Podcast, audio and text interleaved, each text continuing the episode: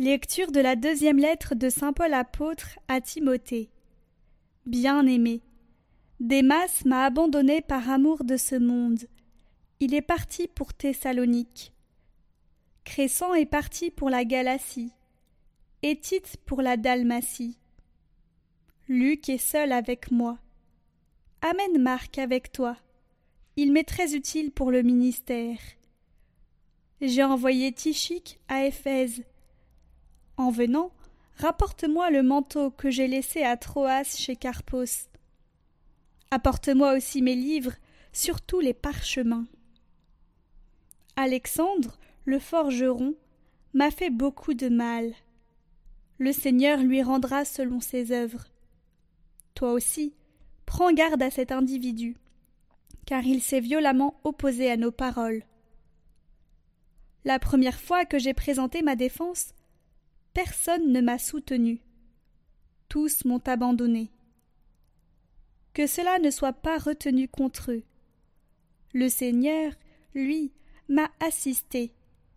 Il m'a rempli de force pour que, par moi, la proclamation de l'Évangile s'accomplisse jusqu'au bout, et que toutes les nations l'entendent.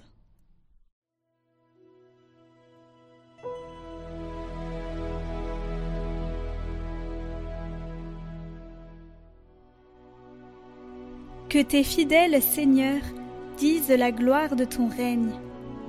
Que tes œuvres, Seigneur, te rendent grâce, et que tes fidèles te bénissent.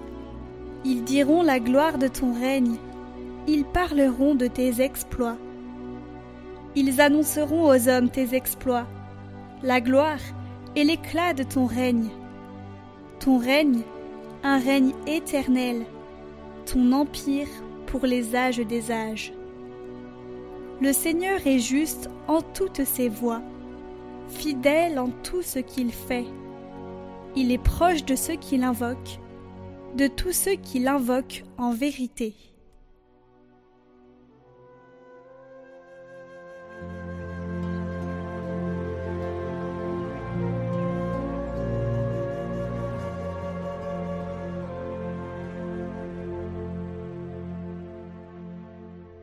Évangile de Jésus-Christ selon Saint Luc.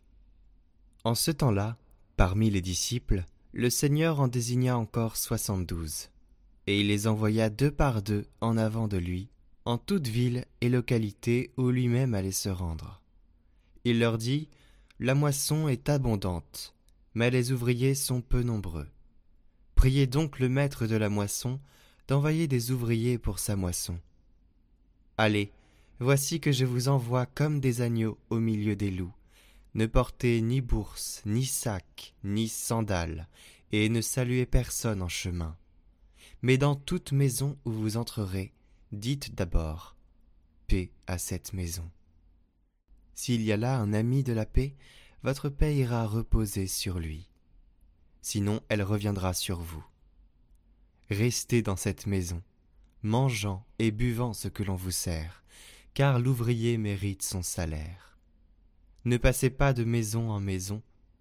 Dans toute ville où vous entrerez, et où vous serez accueillis, mangez ce qui vous est présenté. Guérissez les malades qui s'y trouvent et dites-leur, le règne de Dieu s'est approché de vous.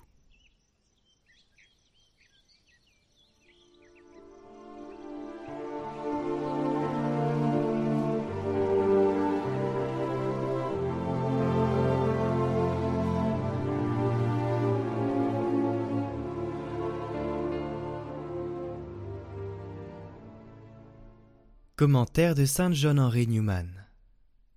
Saint Luc, évangéliste, serviteur de la parole. Bonne est toute parole du Christ. Elle a sa mission et son but. Elle ne tombe pas à terre. Il est impossible qu'il ait jamais prononcé de paroles éphémères, lui, le Verbe de Dieu, exprimant selon son bon plaisir les conseils profonds et la volonté sainte du Dieu invisible.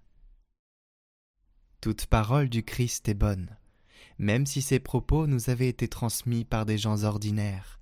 Nous pouvons être sûrs que rien de ce qui nous a été conservé, qu'il s'agisse de paroles à un disciple ou un contradicteur, ou bien d'avertissement, d'avis, de réprimande, de réconfort, de persuasion ou de condamnation, rien de tout cela n'a une signification purement accidentelle, une portée limitée ou encore partielle.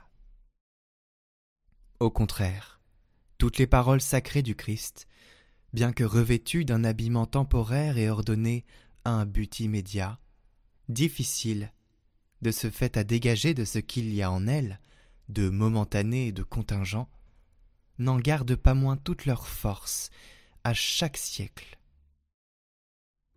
Demeurant dans l'Église, elles sont destinées à durer pour toujours dans les cieux. Elles se prolongent jusque dans l'éternité. Elles sont notre règle sainte, juste et bonne. La lampe pour nos pieds, lumière sur notre route.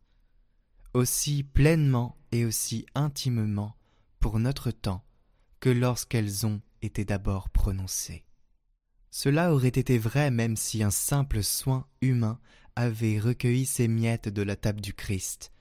Mais nous avons une assurance beaucoup plus grande parce que nous les recevons non pas des hommes, mais de Dieu.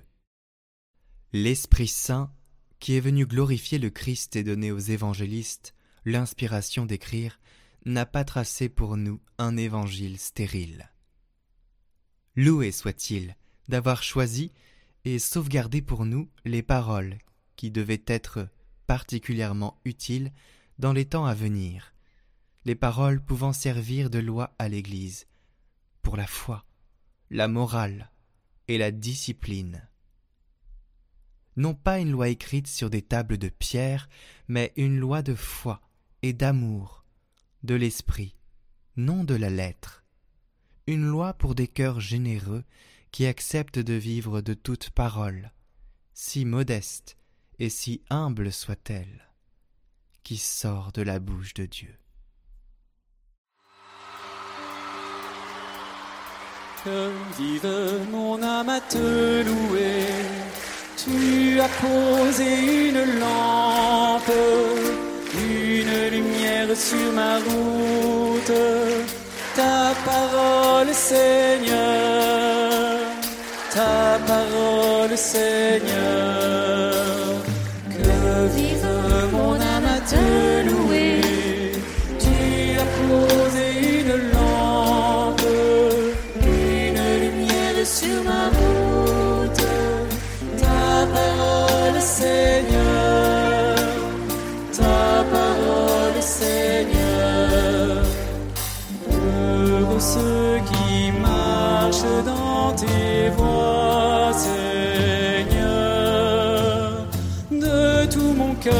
je veux garder ta parole. Ne me délaisse pas, Dieu de ma joie.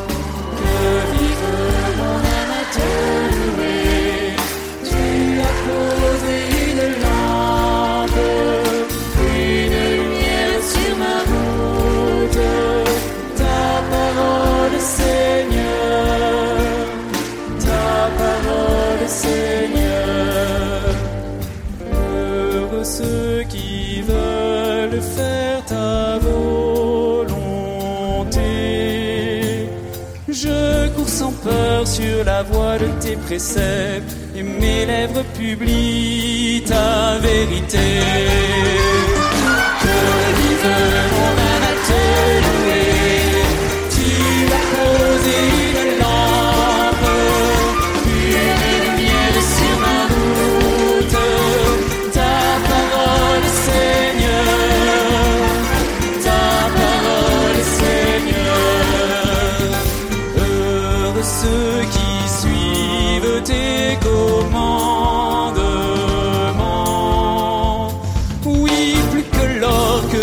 j'aime ta loi, plus douce que le miel est ta promesse.